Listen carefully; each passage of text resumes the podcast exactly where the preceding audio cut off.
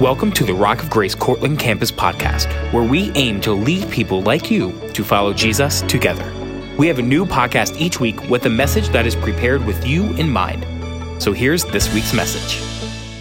Today, we're going to look at a, a very powerful story from Acts chapter 3.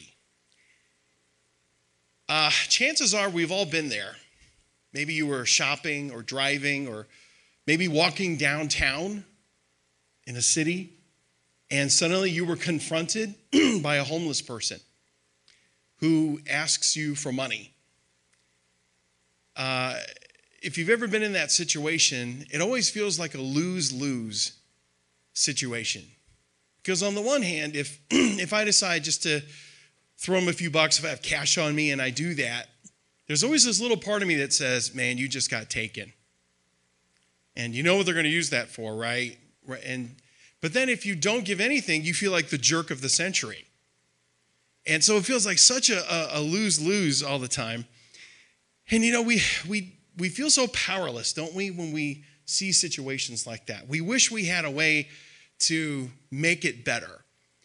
And when we see all kinds of devastation in our society, as many go further and further away from God, we see our country more and more divided.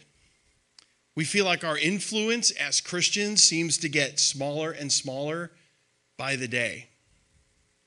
We watch the news, we almost feel powerless as Christians to do anything about it. Everything just seems so much bigger than us. You know, it's amazing how quickly we forget who we are and what we have. Our culture says we never have enough that we're always lacking something.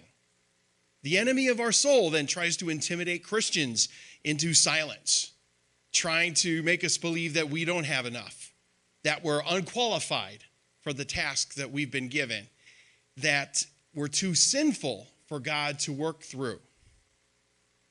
We, we think we don't know the Bible well enough to make an impact on other people's lives. We're not extroverts. We don't own the room. We can't be as dynamic as that person on Christian television or, or our favorite podcast. So we just step back into the shadows. But I have great news for us today because we, as believers in Christ, already possess everything we need to transform other people's lives. One of my favorite scriptures is in 2 Peter 1 3. It says, By his divine power, God has given us everything we need for living a godly life. We have received all of this by coming to know Him, the one who called us to Himself by means of His marvelous glory and excellence. I want to say that phrase again God has given us everything we need. So rather than focusing our energies on what we wish we had, our strengths, our weaknesses, our appearance, our financial means, let's realize how incredibly blessed we already are because we are sons and daughters of God. Here's a wonderful story from Acts chapter 3, starting at verse 1. Peter and John went to the temple one afternoon to take part in the three o'clock prayer service. As they approached the temple, a man lame from birth was being carried in. Each day he was put beside the temple gate, the one called the Beautiful Gate, so he could beg from the people going into the temple.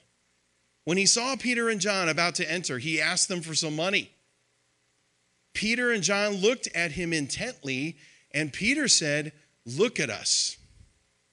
The lame man looked at them eagerly, expecting some money. But Peter said, I don't have any silver or gold for you, but I'll give you what I have. In the name of Jesus Christ the Nazarene, get up and walk. Then Peter took the lame man by the right hand and helped him up. And as he did, the man's feet and ankles were instantly healed and strengthened. He jumped up, stood on his feet, and began to walk. Then, walking, leaping, and praising God, can you imagine that scene? He went into the temple with them. All the people saw him walking and heard him praising God. When they realized he was the lame beggar they had seen so often at the beautiful gate, they were absolutely astounded. They all rushed out in amazement to Solomon's colonnade, where the man was holding tightly to Peter and John. And he didn't do it for physical support, my friends. my title this morning is When Jesus is Enough. And I am praying for the Church of Jesus Christ in the 21st century to come back and realize that everything we need to be effective as believers and as a church, we already possess. You see, having Jesus is all we need. He is enough. Peter and John prove it in this great healing. So I want to remind us of three things that we already have. Number one, we have the leading of the Holy Spirit. We have the leading of the Holy Spirit. Now, back in those days, the Jewish hours of prayer were at 9 a.m., noon, and 3 p.m. And Peter and John are headed to the temple for the hour, they called it evening prayer, 3 p.m. Sometimes 3 p.m. does feel like evening to me. this was their practice, though. In fact, we've already seen in the first two chapters of Acts, if you've read those, that these guys were men of prayer. Prayer is how we become familiar with the Holy Spirit. We receive the Holy Spirit when we give our lives to Jesus Christ. The Holy Spirit resides within us. He's not just there to fill air, He's there to have relationship with us. And the best way we get to know the Holy Spirit is through prayer. The Holy Spirit points the way to Jesus in all things. He's our guide, He's our help, He is our counsel. We must build that relationship with Him. And just like any other relationship in life, the more time we've spent with Him, the more familiar we become with His voice. Well, one day I received a phone call, and uh, I didn't recognize the number. Uh, and the person who answered was like, Hey, Matt. I was like, Hey. We've all been there, haven't we? Turns out it was my nephew. My nephew had gotten a new phone, but his voice had dropped about an octave. I was used to, hey, Matt, you know what I mean? And I'm like, uh. I didn't recognize his voice, and it kind of made me unsure. And if we don't recognize the Holy Spirit's voice because of a lack of time with him, we won't be sure whether it's him or whether or not it's him asking us to do something.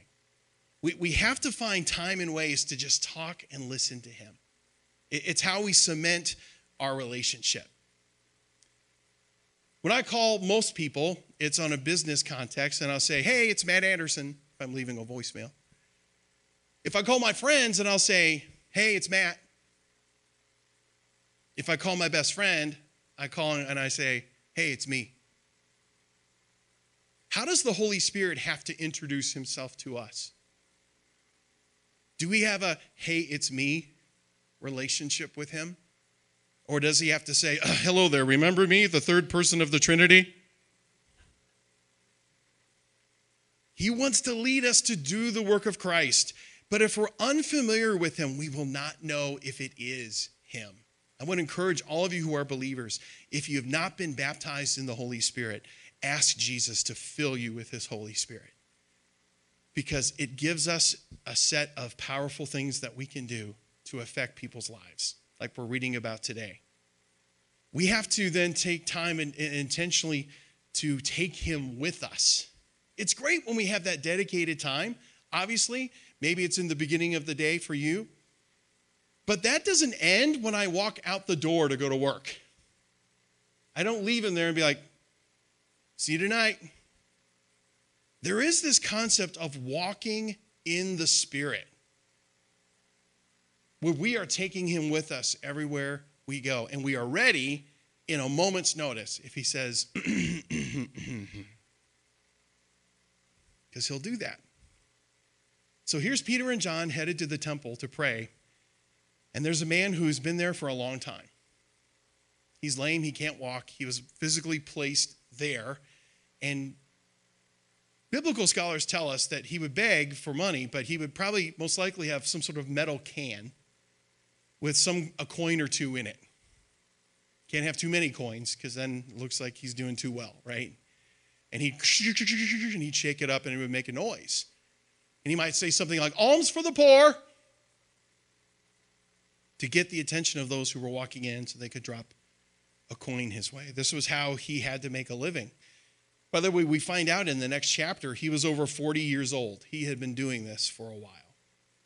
Verse 4 says, Peter and John looked at him intently, and Peter said, Look at us. Isn't that opposite of what we do in circumstances like that? When I hear, hey, hey, I'm like, I am not making eye contact with him.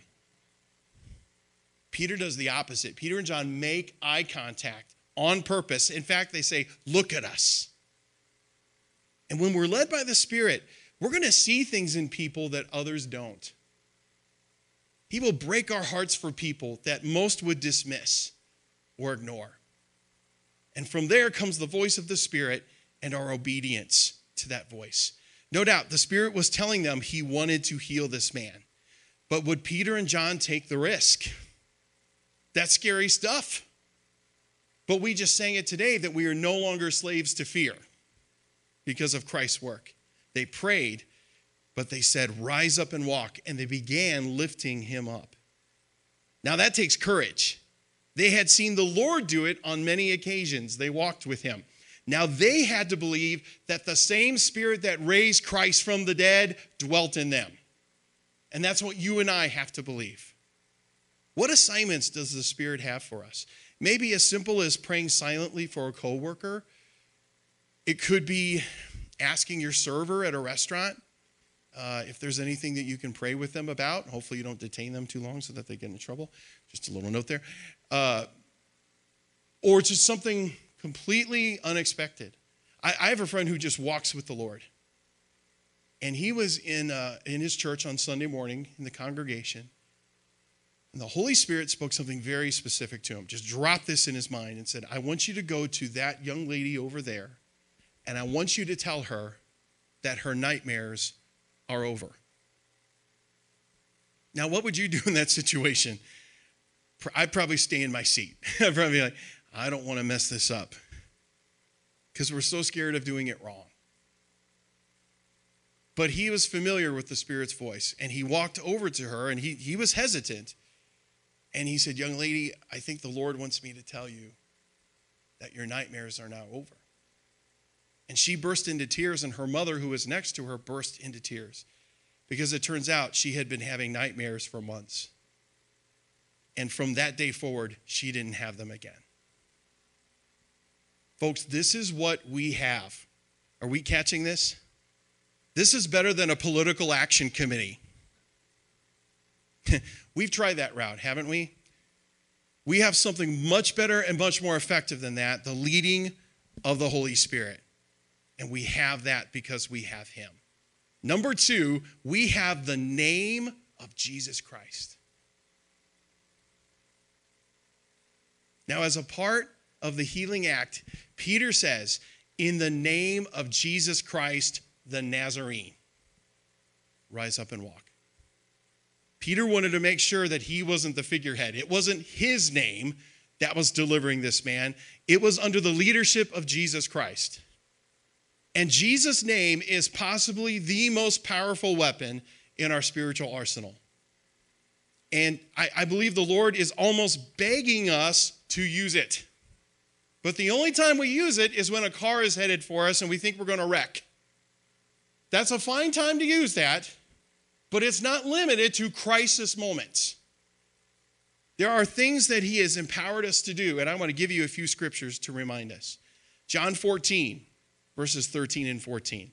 Jesus says, You can ask for anything in my name, and I will do it, so that the Son can bring glory to the Father. Yes, ask me for anything in my name, and I will do it. That's kind of clear, isn't it? John 15, 16. The Lord says, You didn't choose me, I chose you. I appointed you to go and produce lasting fruit so that the Father will give you whatever you ask for using my name. He literally gave us the permission to name drop in accordance with his will and his word. His name literally changes circumstances. His name is something that can be used to benefit our own life.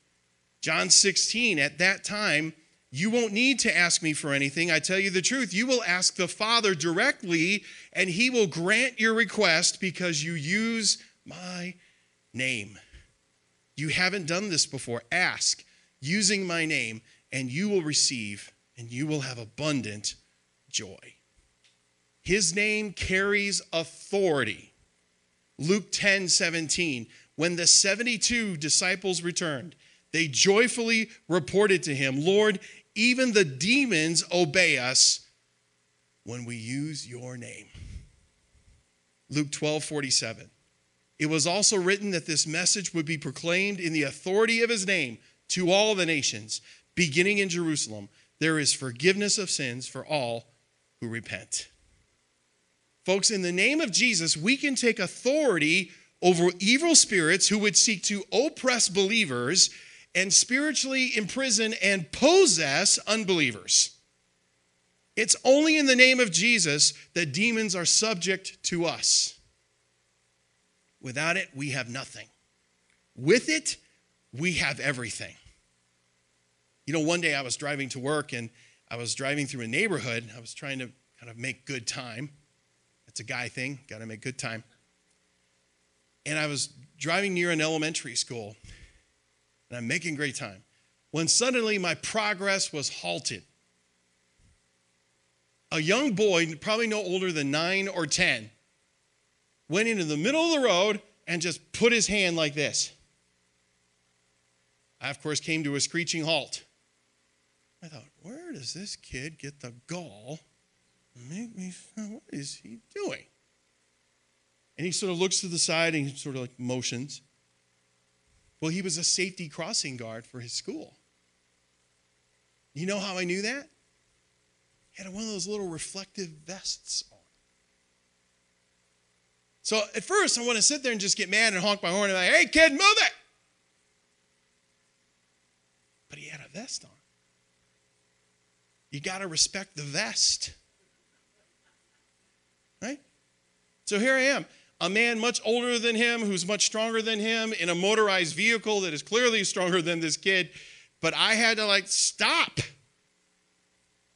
Can I remind us today that you and I have been vested with his power, with his authority. We are wearing the vest that is the name of Jesus Christ. And you and I can walk right out into spiritual traffic, look the enemy right in the eye, put our hand out and say, That's enough. And he's got to respect the vest. Folks, that better get somebody excited because I'm tired of getting kicked around every day. I'm tired of feeling like I'm on a losing team. We are not on a losing team because we have the name of Jesus Christ upon us and with us. The last scripture that I, will read one more Philippians 2 9. Therefore, God elevated him to the highest honor and gave him the name above all other names. The name of Jesus Christ was a gift to the Son. Isn't that amazing? And his name is a gift to us in our work for Christ. And folks, I, I just want to say this I love living in this country. I love our Constitution. It's an amazing document. I want to remind us that we don't need the First Amendment for the church to be the church. Because this act stuff, there's no, there was no Constitution here. People were getting healed, raised from the dead, people were being saved, they were being imprisoned. They were being persecuted. Mm-hmm. I get it. I love me some religious freedom. Love it. Now, don't want to see it go. We don't need it. Because we already have everything we need in Christ right now, including his name. So when people talk about, well, we might need to take away the tax exempt status of churches, fine, do it. You think you're going to kill this thing? This thing's going to outlive you and me. The church of Jesus Christ will never fold, and it will be victorious when all the dust settles. So do your worst. I'll point to you every country in the world where it's tried, and the church multiplies. Go for it. We need a good church growth program going on. The last thing that we have is the power of God. We have the power of God. God believes that we can do this, folks. It needs to become the rule rather than the exception. Think about this for a moment. Jesus probably walked past this lame man whenever he was in Jerusalem. He'd been there for decades. Jesus saw that guy, but he didn't heal him, did he? He knew in his omniscience that one day his disciples would do it. And he left that wonderful work for them. Jesus is leaving work all over the place for you and me. The Lord had a better plan in mind, and we are a part of his better plan. Whew. I can't process that very well. But I want you to know that there are supernatural solutions to supernatural problems. I think the number one thing holding back the American church is that we're trying to use natural solutions for supernatural problems. Somewhere along the line, we just stopped believing. We, we convinced ourselves that God just doesn't do the things he used to, at least in America, or at least through us. We think we need all these other things to be a successful church or a ministry. Some churches are investing in the wrong things spending untold, like millions of dollars on things in an effort to draw a crowd. We are looking to silver and gold solutions to solve spiritual issues. And ultimately, it doesn't pay off. What we need is what we already have. And I know this sounds like a, I'm some lazy Pentecostal, but I'm telling you, we have got to come back to what we already have. We have the power of God. Peter says, Hey, man, I'm sorry, I don't, I don't have any money. So the lame man was probably like, Okay, and looking for the next person in line. But Peter's like, well, Hang on a second. I'll give you what I've got. In the name of Jesus Christ, the Nazarene, rise up and walk. It seems like the best things happen to us when we admit, I've got nothing but power of God. And I'm sure there are well meaning Christians who would have pooled their money together in order to give him a, maybe a brand new padded mat to sit on, maybe with a cup holder, you know, to keep his alms cup handy. They might have even given him a lot of cash. But guess what? When they walked away, patting themselves on the back, the guy would still be lame. I'm, I'm not trying to preach an all or nothing gospel in which uh, someone is either completely healed or it was a waste of time. I'm just wondering how many Christians don't think healing is even an option anymore. Like, yeah, that was a back then thing. Does anyone believe anymore? But God had a supernatural answer for this problem, and only God can and will receive glory from supernatural acts. We have to notice the healed man's reaction when he can stand and walk and jump. He praises. He doesn't say, These two guys are amazing.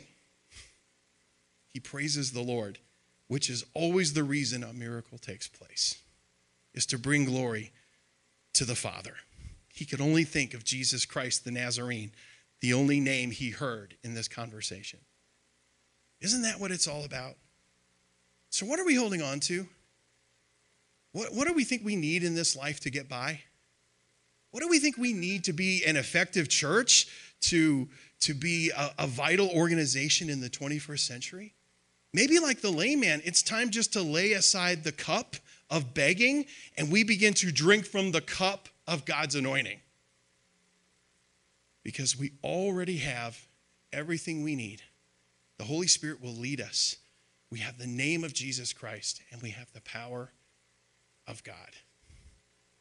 That should change our Monday morning. Bow your heads, please, if you would.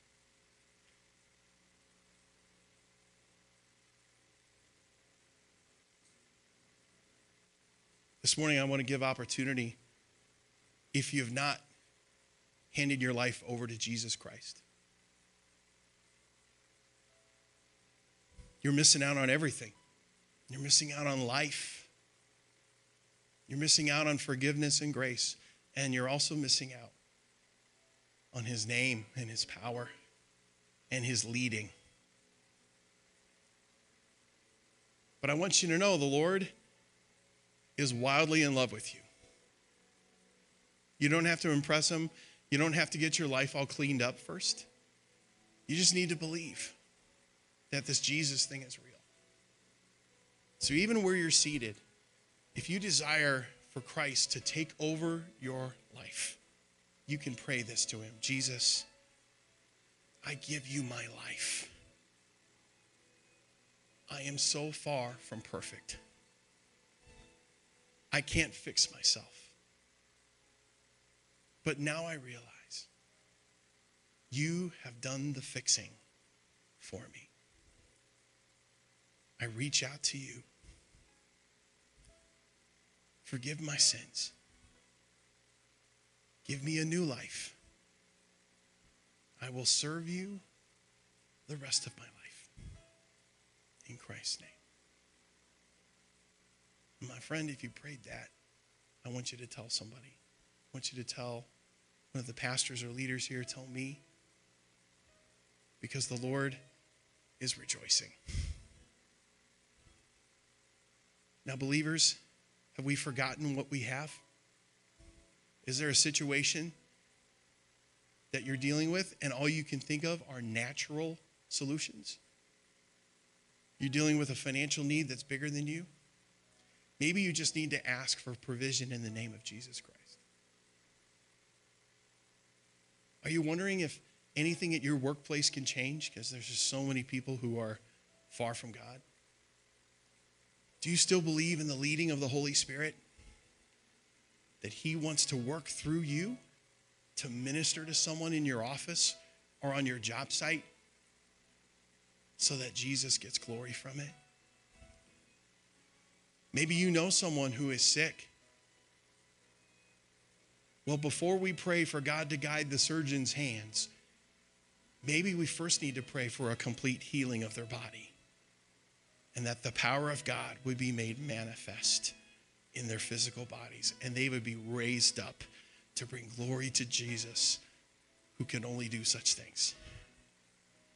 What I want you to do is you're seated and your heads are bowed and your eyes are closed. I want you to take your hands and just with palms up, I just want you to put them on your lap or in front of you, eh, almost in a position like you want to receive. And I want to pray over this congregation. Jesus, Thank you for reminding us of what we already possess. Thank you for reminding us that we have the leading of the Holy Spirit. So, Jesus, right now, we are open and available. Even if you ask us to do things we've never done before. Lord, if our hearts are in the right place, I know you will work through us. No matter what their response is, Lord, you will be pleased. Lord, today we are candidates. Remind us of the power of the name of Jesus Christ, the one who died for us and rose again. Help us, Lord, to use that name to pray over others, to pray over situations in our life, in our family's life, and people that we love and care about.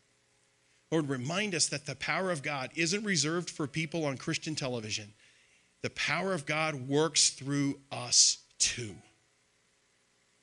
And Jesus, we make ourselves candidates. May the power of God work through us.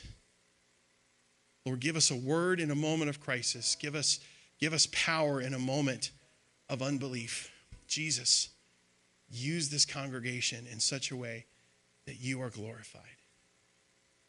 We are candidates of this. Jesus is enough for me. We pray this in Christ's name. Amen.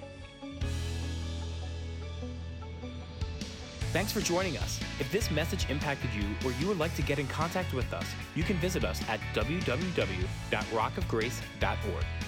Also, be sure to share this message with a friend or subscribe so you never miss a message. God bless.